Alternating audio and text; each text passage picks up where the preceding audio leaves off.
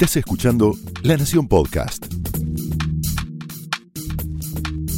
A continuación, Dolores Graña y Natalia Senko te presentan las mejores series de la actualidad en A Pedido del Público.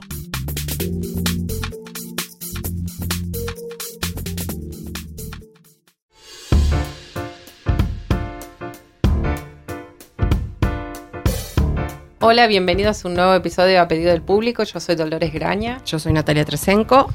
Y hoy vamos a hablar de eh, algunas series bastante distintas entre sí, de distintos géneros, de distintas épocas, pero que tienen en común eh, el uso de, digamos, eh, una receta bíblica. Sí. Digamos, la presencia de Dios, algunos de sus criaturas, algunos de sus adversarios.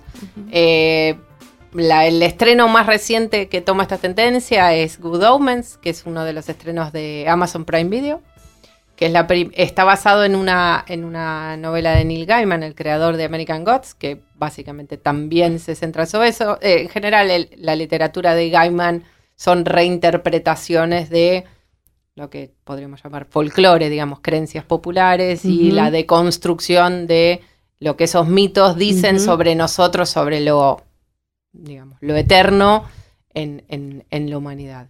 Sí, Eh, curiosamente las dos series están en Amazon Prime Video, entonces es- hay- es casi, bueno, el fanático o el que tenga un especial interés en ver cómo se adaptan eh, las obras literarias a, a las series, lo tienen ahí muy dos opciones, las dos, en el caso de Good Omens, en las que Gaiman está directamente involucrado, en el caso de American Gods está involucrado en la segunda temporada porque como a veces sucede, eh, tuvo como una especie de catástrofe apocalíptico eh, el equipo de American Gods de la- desde la primera temporada a la segunda, donde se fueron los dos eh, showrunners. Uno era Brian Fuller. Sí, que suele irse de que lugares. que es- a ver, no es que el- suele irse de lugares, se va de todos como- los lugares. Claro, es un modus operandi. De Brian Fuller hemos hablado muchas veces, eh, eh, es el creador de series como Hannibal. En algún capítulo aparte hablamos muy bien de Pushing Daisy, que también es una creación de él. que también tenía cierto Sí, es más coqueteo bien- con lo bíblico, digamos. Claro, es más bien, está más, es más un mito griego. Eh, también es el responsable del regreso de Star Trek eh, con la serie Discovery, de la que también se fue antes de que llegara al aire, que aquí vemos por Netflix. Es un señor muy talentoso, muy creativo, con una con una em, estilo visual muy claro. Es muy fácil darse cuenta que estás viendo una serie de Brian Fuller. El caso de American Gods era así también, era Sí, muy Y impactante. había de lo funcionado muy bien en, en todo sentido. Mm, aparentemente, vamos a decir. Siempre tiene problemas de presupuesto porque él le Bueno. quiere poner toda la plata en la pantalla, que está muy bien, pero se ve que los productores dicen, y bueno, y es muy detallista, entonces en general sus series siempre tienen problemas de entrega de, de capítulos, en fin, y muchas veces opta por decir, bueno, bueno, en estos términos o en ninguno. Aparentemente el problema en el caso de American Gods había sido dos. Uno, justamente esto que dice Dolores, él pidió presupuesto de 10 millones de dólares por episodio para poder hacer lo que quería con la historia y le dijeron que no. Y otro, que Gaiman no estaba satisfecho con el tipo de adaptación que estaban haciendo, a pesar de que es bastante fiel. Es bastante, es bastante fiel.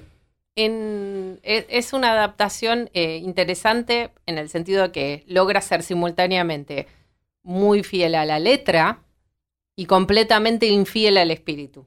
Claro, ahí va, ese es Eh, el tema. La estética de Brian Fuller, que es una estética, por usar un término bastante antiguo, decadentista, eh, los que pasen de ver American Gods a, a Good Omens se van a dar la diferencia, se van a dar cuenta de la diferencia de tono y hasta de filosofía entre ambos. Sí, sí, sí. Y era una combinación que cuando funcionó, funcionó muy bien, pero no iba a funcionar bien por mucho tiempo.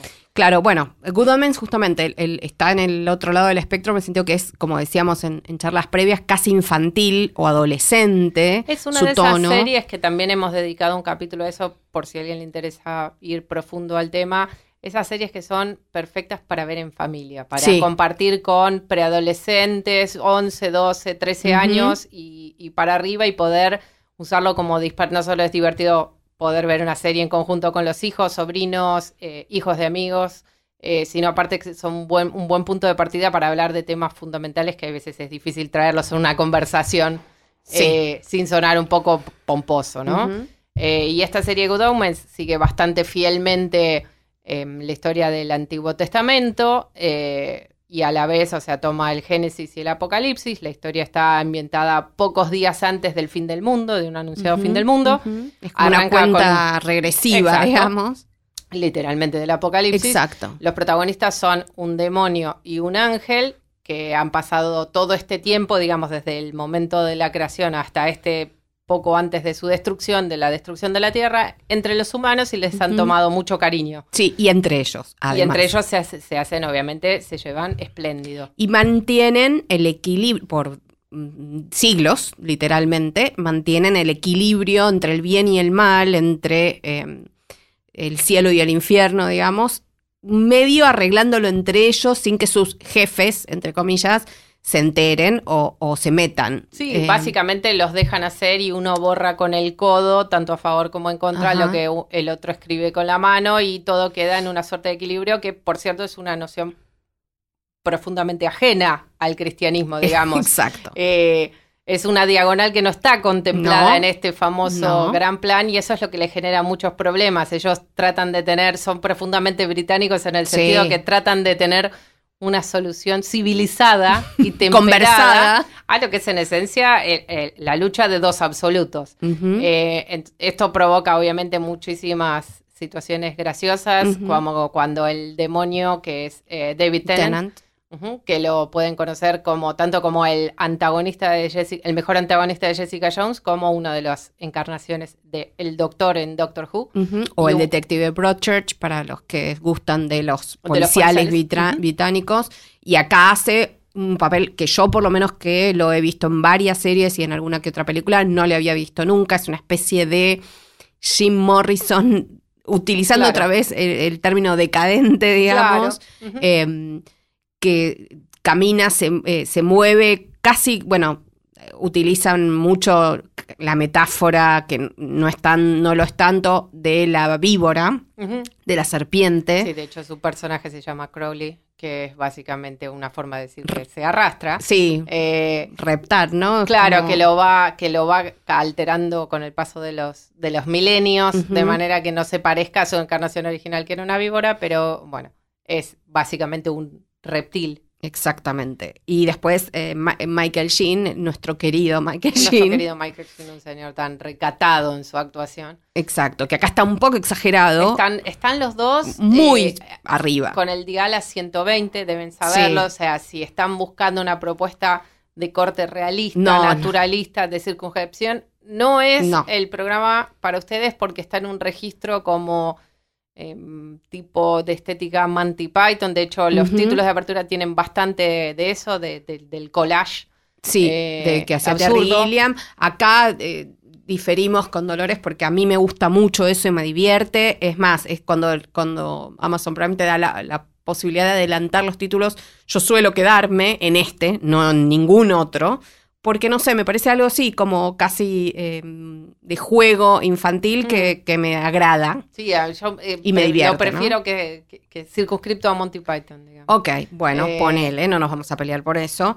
Y también me divierte mucho el dúo este, digamos, eh, desparejo, la pareja despareja que hacen Tennant y Jean, me parece que, este, que funciona en un, a- admitiendo que es ahí arriba, digamos, que Claro, está que puede, puede agotar Sí, a la sí. gente que no es fanático de este registro más, eh, más ex- expresionista, digamos, de ellos dos funcionando. Sí, como que llevan la fantasía a todo, digamos. Claro, sobre todo que Em, la química de ellos es básicamente la que sostiene la propuesta. Sí, sí, porque están, a ver, te- tiene, vamos a empezar que el, el elenco es, además de ellos, por supuesto, que son los, los protagonistas, eh, todo el relato eh, tiene una voz en off que nos va ordenando lo que está pasando y que nos va llevando de milenio a milenio. Claro que es la voz de Dios. La voz de Dios, y que en este caso es Frances McDormand, la que hace la voz de Dios, eh, que uno podría pensar, bueno, está en el primer episodio, nos ubica en tiempo y forma y, y desaparece. No, es, es muy, muy, digamos, omnipresente y omnisciente como debe ser, Exacto. eh, hasta el punto que es, es un poco demasiado. Eh, Claro, digamos, el chiste de que eh, la voz de Dios funciona también como Deus ex máquina del relato es gracioso hasta un momento en que es, se vuelve obtrusivo, Sí. eh, ob- eh, obstruye un poco el fluir del relato. Igualmente, hay muchísimos personajes, eh, actores conocidos en el reparto, hay muchísimos que aparecen sin anuncio previo como alguno de los partícipes necesarios del fin del mundo, como los jinetes del apocalipsis y un montón de otras. No es necesario, obviamente, saber absolutamente nada de la liturgia para disfrutarlo, es muy fácil de seguir, pero sí es un plus para ciertas vueltas de tuerca acerca de cuál es la concepción canónica, digamos, de ciertos personajes y cómo se encargan en este relato anclado firmemente en el presente, que por ahí el chiste no va a resultar tan gracioso. Claro, bueno, eh, sí, la aparición Pero se puede seguir perfectamente. Totalmente, bueno, después decíamos, o sea, un, elenco que, por ejemplo, tiene a John Hamm en un papel recurrente, no tiene demasiadas escenas, eh, también muy virado hacia lo absurdo y hacia la exageración. En mi punto de vista, no es el tono que mejor le queda a Hamm. Eh, que igual está bien, pero digamos, e, él, es un actor con mucha capacidad para la comedia, no sé si este tipo de comedia. Sí, quizás esa cosa, esa cosa seca eh, o de sostener, de sostener la total normalidad en el medio del absurdo que tienen tanto entrenamiento los actores británicos, sobre todo los que tienen alguna experiencia en repertorio, en el sentido de trabajar en muchos géneros distintos, con la misma como gravedad dramática, no importa cuán ridículos sean las circunstancias, se nota la falta de elasticidad, digamos, de los actores norteamericanos, por más que sean primera figura. Sí, sí, sí, hay, hay una diferencia clara eh, entre una interpretación y otra, pero bueno, también es, tiene menos escenas. Después aparece también eh, Michael McKean, eh, que ha hecho de británico en otras oportunidades, ha hecho de británico absurdo y, y, digamos, desubicado con el mundo en This is Spinal Tap, una, una Sí, toda la serie de Christopher Guest, que por cierto Exacto. es un especialista en una de las vertientes de la comedia británica, que es claramente la de Good Omens, es una sí, versión va muy británica de todo. Exacto. Bueno, además Michael McKean, eh, para los que siguen Better Call, Call Saul, es el hermano eh, del protagonista y es un actor brillante. Que aquí tiene un, en Good Omens tiene un papel, un papel aparentemente más chico, pero que va creciendo con los episodios. Y otra que mencionamos que mm, está muy bien, yo no la había visto en gran cosa, es la actriz eh, que se llama Adria Arjona. El apellido es porque eh, Arjona, de los Arjona, Arjona, es la hija del cantante y em, está muy bien. Está muy bien. Muy, bien. Es una chica además eh, muy bonita y incorpora su latinidad al relato. Al relato, no sé si estaba eso en el original, pero me parece interesante que lo haga. Eh, bueno, que hace de una bruja que es descendiente de la última supuesta verdadera bruja de Inglaterra, que es la que escribió un libro de profecías en la que predice todo. El chiste es que es tan buena eh, prediciendo el futuro que predice hasta cuando se le va a enfriar el café al personaje de Michael Sheen leyendo las profecías. Exacto. Eh, que les sirve como una suerte de hoja de ruta de cómo ellos en los seis días que quedan para que se acabe el mundo pueden tratar de encontrar una manera de sabotear los planes no solo del mal, sino también los del bien. O sea, ellos lo que quieren es que las cosas sigan como están. Y empieza, hay una buena, hay una linda escena en la que eh, el personaje de David Tennant está tratando de convencerlo al de Michael Sheen que dice, ¿cómo voy a intervenir en el plan divino? Yo esto no lo puedo, no puedo no obedecer. Mm. Y le empieza a decir todo lo que va a desaparecer si él hace las cosas bien. Todo lo que va a perder si su bando gana. Eh, y es una linda enumeración de los grandes los pequeños grandes placeres de la vida, de los restaurantes que uno descubre doblando una esquina, las librerías de libro, las librerías de viejo, por ejemplo. que el personaje de Michael Sheen es dueño de, además, una librería, sí, de viejo anticuario, digamos, que hmm. también uno de los chistes es que los enviados eh, divinos entran a la librería haciéndose pasar por humanos pidiendo pornografía porque no, no, entienden que no es algo que la gente pide a los gritos entrando a una librería. Sí, sí, eh, totalmente ajenos a lo que es el ser humano y el entendimiento, que es lo que ellos dos claramente entienden y abrazan con el, pasar del humanismo, absolutamente. Ese, ese es el festejo y bueno, y además es todo un guiño a que el infierno, el mal, eh, quieren que eh, nazca el próximo Sí, el, el, anticristo. El anticristo debe planean para que sea el hijo del eh, embajador norteamericano en Inglaterra. O sea, aprovecha Gaiman para eh, tirar sí. todo- todos los tiros hacia Estados Unidos, que es lo que le interesa en general. Queda, queden claros. Sí, después van a descubrir que, por ejemplo, em, la- el príncipe de las tinieblas es en realidad una princesa de las tinieblas, es em, Anna Maxwell Martin, que era em, eh, una de las protagonistas de la última adaptación de Jane Austen. Por ejemplo, si ven series británicas o miniseries, van a empezar a encontrar Sí. un montón de gente conocida, son todos muy buenos actores. La, verdad, es que, eh, aunque no es la gran serie, yo honestamente esperaba algo distinto. Eh, a mí me parece que es algo muy entretenido de ver y como dice Dolores, para, para ver en familia. Sí, es súper. En ese sentido es sustancioso, es divertido, puede de- despertar un montón de conversaciones interesantes acerca de esto, qué es el libre albedrío, eh, por, qué, por qué significa tener la libertad de elegir, en fin, es, es, eh, interesante poderlo ver el significado de una forma tan eh, accesible. Pasaba también, divertido. suele pasar en el pasado con otras series que también tomaban temas bíblicos o, o- o míticos. Eh, digo esto de poder verlo en familia. Por ejemplo, su- sucedía con aquella John of Arcadia. Una excelente serie de muy, Barbara muy Hall, buena. eh, Que, que- también tenía otra serie muy buena que se llamaba Judging Amy, alias La Jueza Amy, me acuerdo. exactamente. Eh, con Y Amy ahora hace Brennan. Madam Secretary, que es otra gran serie que acá nunca, Nunca, llegó. que ya está al borde de terminar, Sí, no de cancelarse, sino de terminar, De su sí, marcha. como y cinco o seis temporadas. Es una serie muy buena sobre Muy, una muy buena. mujer secretaria de Estado, que es Ujú. Tega Leoni, también muy recomendable si la encuentran por ahí en algún lugar escondida.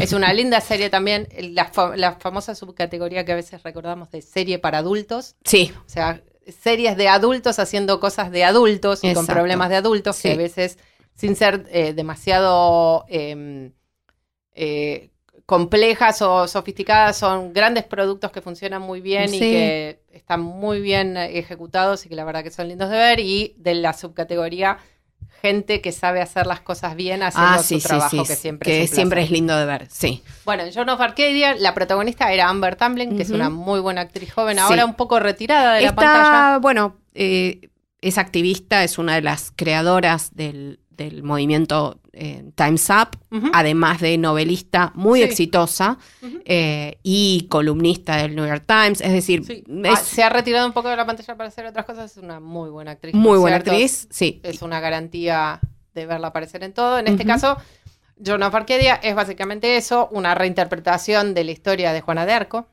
eh, esta chica Joan.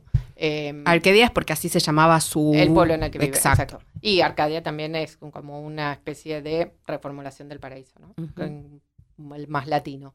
Eh, entonces, el- la trama central de la historia era que eh, Joan empezaba a recibir, como le pasaba a su, a su predecesora francesa, eh, mensajes de gente que decía venir de parte de Dios, nunca era la misma persona, en todos los casos podría tener una explicación eh, de tipo clínica, digamos. Sí, había toda una historia de que la familia estaba pasando, una familia, digamos, muy amorosa y feliz, pero que estaba pasando desde que, de un momento eh, emocional muy difícil desde que el hermano mayor había tenido un accidente y había quedado en silla de ruedas con problemas físicos graves y obviamente y emocionales graves. Ese hermano que eh, interpretaba a Jason Ritter, que luego hizo una serie que no duró más de una temporada, pero que está en Netflix, que se llama Kevin Probably Saves the World, que básicamente es Dios mandándolo a ayudar a gente para salvar el mundo. O sea, digo, aparte... Sí, una, línea. En el caso de John Sí. of Arcadia, lo interesante era que también exploraba eh, el- las situaciones en las que se veí- veía enfrentada a Joan cuando ella creía que estaba, estaba eh, sufriendo los primeros embates de una suerte de esquizofrenia. O sea, ella estaba convencida que estaba loca, porque aparte todas estas personas que se presentan como enviados de Dios no necesariamente le pedían hacer algo para hacer, eh, para hacer una buena acción o salvar a alguien, sino a veces eran tareas completamente, eh, como propósitos completamente, eh, aparentemente sin mayor importancia, como lograr que alguien se mude a otra ciudad o que alguien acepte cierto trabajo y deje otro.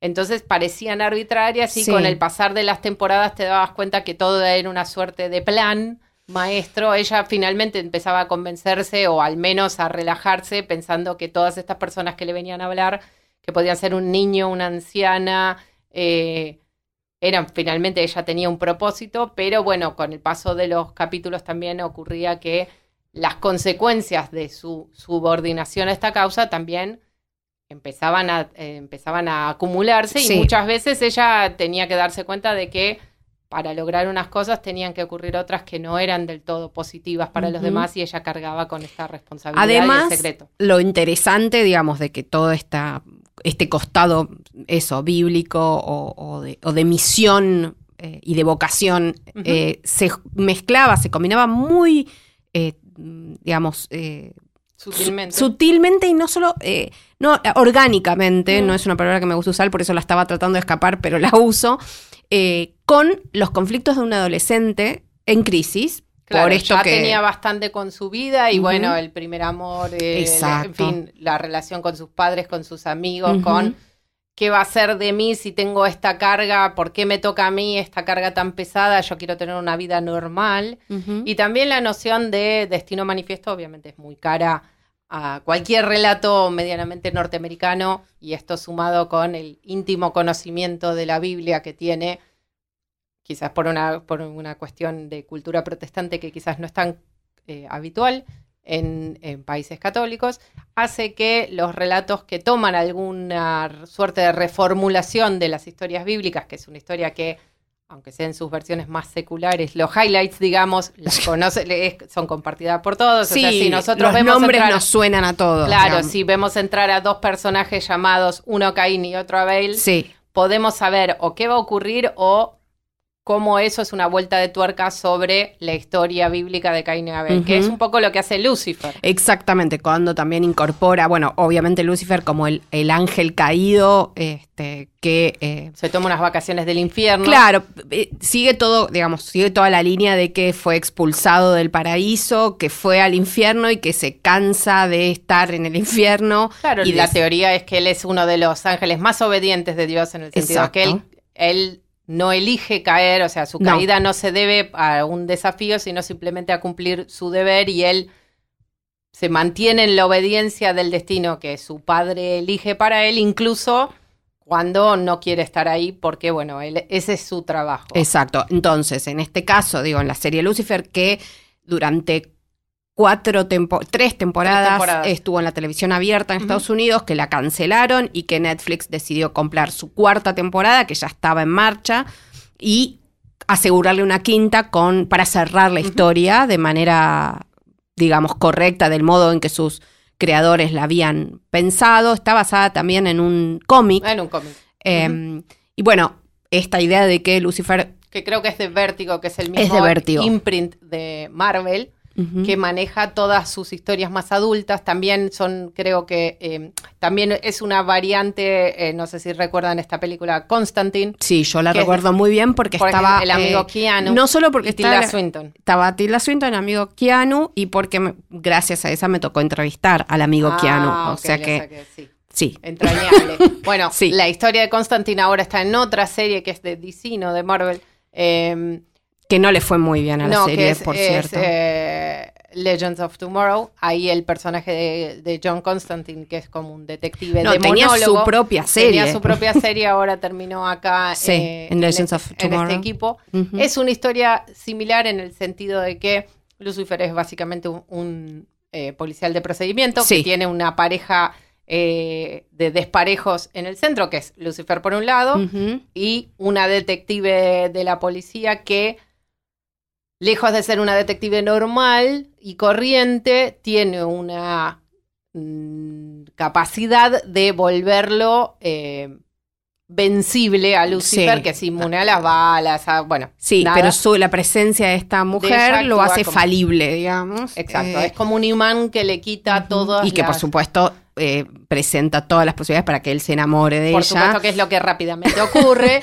Y es muy, la verdad es que es muy es divertida. muy divertida, tiene sí, una bien. buena dosis de comedia. La pareja central, Lauren German y, y Tom Ellis, son muy divertidos ellos dos, Sí. tienen muy buena química. En este caso yo no la recomendaría para ver en familia. No, porque tiene un tono un poquito, su- es, es un poco subida de tono Sí. para los, sobre todo los más chicos, ya a partir de cierta, de la Sí, adolescencia. no. Simplemente que, lo- que perfecto. lo vea la familia por separado, digo, no, Claro, de- no claro, digo que no no, la vean los adolescentes, no Eh, todos juntos. Porque hay mucha historia con la capacidad que tiene Lucifer de seducir a todo y a Exacto. todos y de ese modo sacarle, es muy útil en los interrogatorios y en las investigaciones porque logra descubrir los deseos ocultos de todas las personas comunes, salvo los de la detective. Chloe, que es inmune también a este superpoder, digamos, Sí. que tiene Lucifer, Sí, es inmune. y que ahí, ahí nos une esta idea de que los, eh, digamos, las historias bíblicas o basadas en eh, profetas y demás tienen algo de los nuevos viejos superhéroes, ¿no? De eh, tener estos que tienen poderes que no hay que explicar mucho, son las- los nuevos viejos mutantes, si querés. Claro, no Eh, hay mucho que decir. Acá vamos a ver aparecer a, eh, a Eva, a, a Ujú. Caín, eh, Sí. a Abel, a un montón de personajes. Hay una, un amplio surtido de ángeles Sí, también. Gabriel, el- uno de los, el hermano de... de- ¿Cómo se llama? Menadriel. Men- ¿sí? exactamente. Eh, exacto. Varios de los. que también- además, en, en resonancia con Good Omens, eh, tanto Lucifer como su hermano eh, prefieren la tierra a mm, incluso el paraíso. Claro. Hay, hay algo de esto de, de amar a los humanos de verdad, digamos, con compro- compromiso más allá de lo celestial, eh, que comparten estas series de, bueno, tenemos posibilidad de redención todavía si estos seres prefieren estar en la tierra y salvar la tierra, por otro lado. Claro, bueno, eh, en este sentido, en Lucifer, lo que era supuestamente una, unas buenas vacaciones después de tantos milenios de manejar el, infierno, se compra un eh, club nocturno en Los Ángeles. Sí, justo Los Ángeles, ¿no? Eh, justo Ja, en ja, Los ja, Ángeles, wink, claro. wink. Eh, exactamente, que se torna una residencia permanente cuando consigue, comillas, o en realidad se negó, se logra conseguir un trabajo como de consultor externo, Sí, vaya a saber con, con un qué absurdo, figura sí. en, el, en el monotributo eh, Sí. de la policía de Los Ángeles y bueno, acompaña, resuelve los diversos casos policiales con, con la detective Chloe, hay de todo tipo. El, el esquema de los casos de la semana es muy parecido al de series que tienen esta misma raíz, como Castle o, o- Sí. o Sherlock, o eh, Sí, es muy... Elementary, perdón, quiero decir, no Sí. Sherlock, eh, que tienen todo tipo de casos que sirven para iluminar distintas facetas de los dos personajes centrales y sacar provecho a cuán ridículo puede ser el, el caso o, Sí. o más irresoluble. A ver, desde Moonlighting a esta parte, el estru- la estructura del hombre o, o Remington Steele, hombre, mujer, detectives, eh, sean amateurs, sean, sean profesionales, digo, policiales o eh, privados, es exactamente lo mismo y es exactamente eso lo que usa eh, Lucifer como hoja de ruta, pero a partir de eso, con todos los elementos divinos, digamos, plantea una serie mucho más divertida de lo que podría haber sido cualquier otra excusa de pareja-despareja. Eh, y también abre como, digamos, eh, algo que sucede con este tipo de series, es el fanatismo absoluto.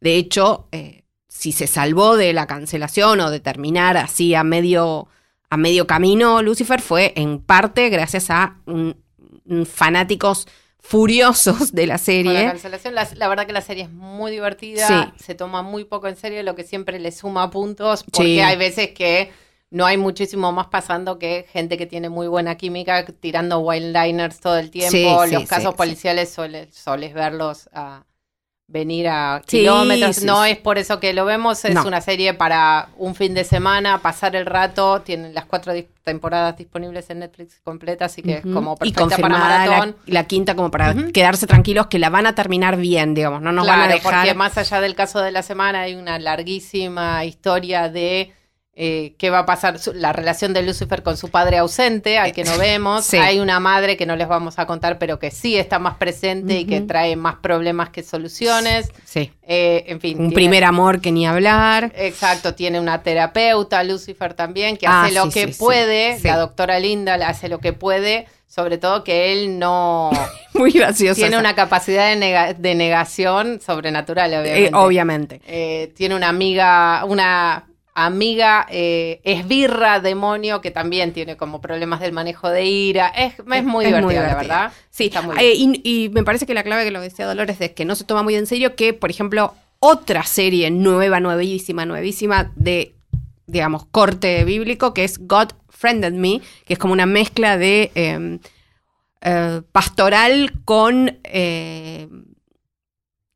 con millennial, una cosa puede así, no sé, es, es compleja, digamos, esa sí se toma en serio a sí misma, digamos, si alguien gusta de las comedias dramáticas familiares con mensaje, eh, esta es su serie, no Sí. seríamos nosotras las personas que, no. indicadas, pero bueno, Sobre todo la la parte de Millennial no se excede. Bueno, espera. No, no vamos Para, a ser muy para, específicos, Para, pero te- no, no, no, no. Pero te, pero te, te digo el- los elementos de esta serie Haceme que est- est- estrenó esta semana eh, por canal Warner.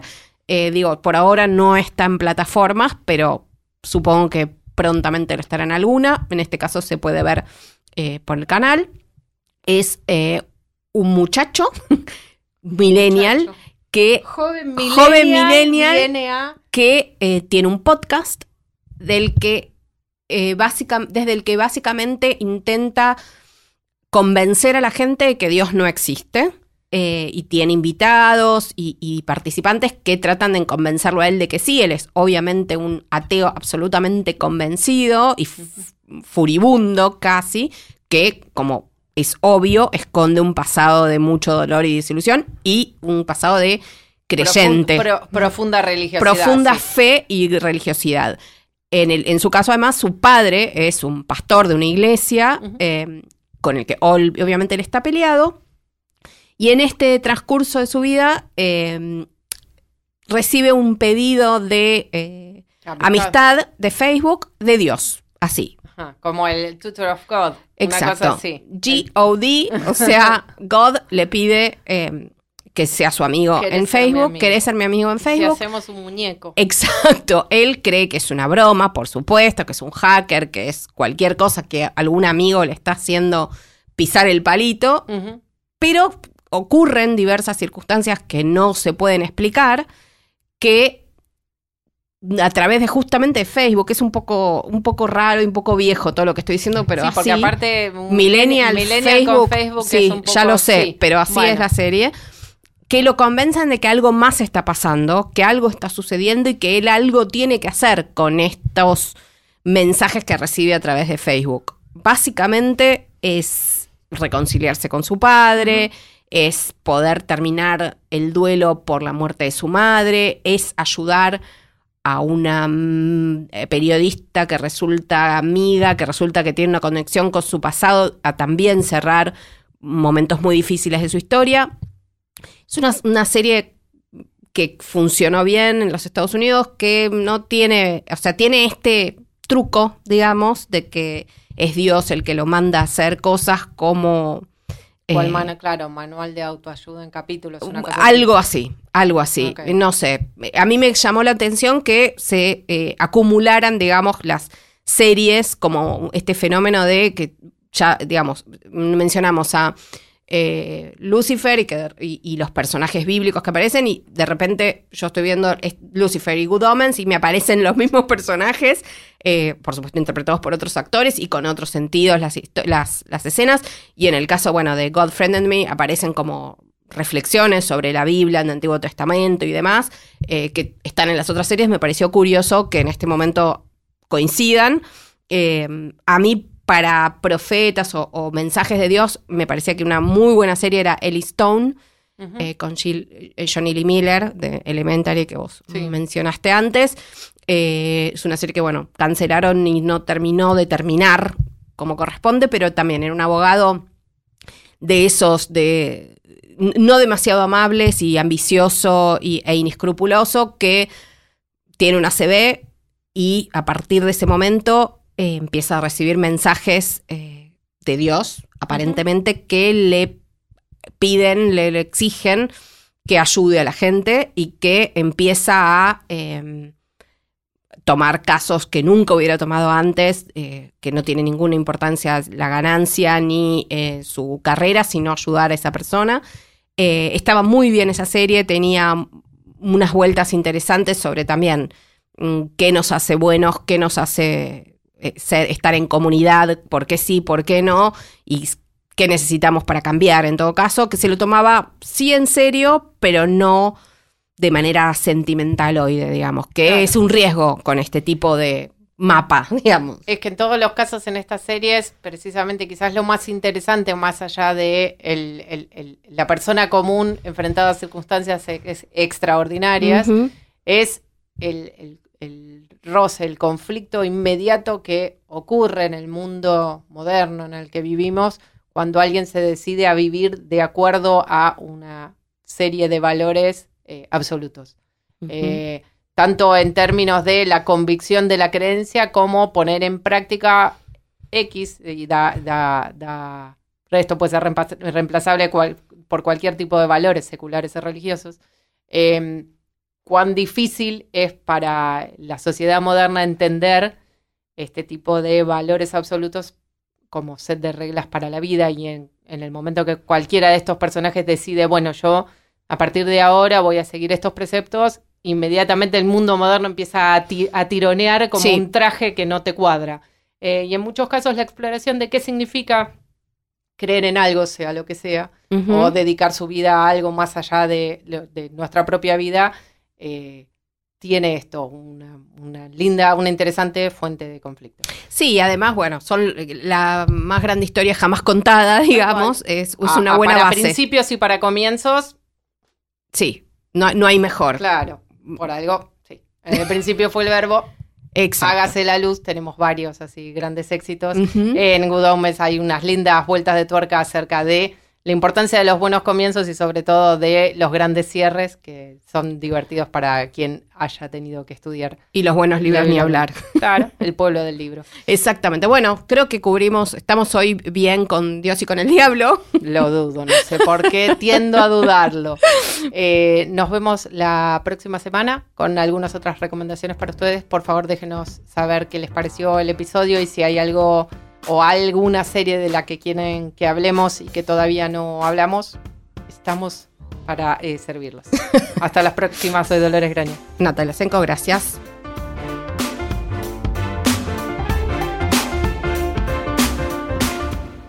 Esto fue A Pedido del Público, un podcast exclusivo de La Nación. Escucha todos los programas de La Nación Podcast en www.lanacion.com.ar. Suscríbete para no perderte ningún episodio. Estamos en Spotify, Apple Podcast, Google Podcast y en tu reproductor de podcast favorito. Seguí escuchando La Nación Podcast.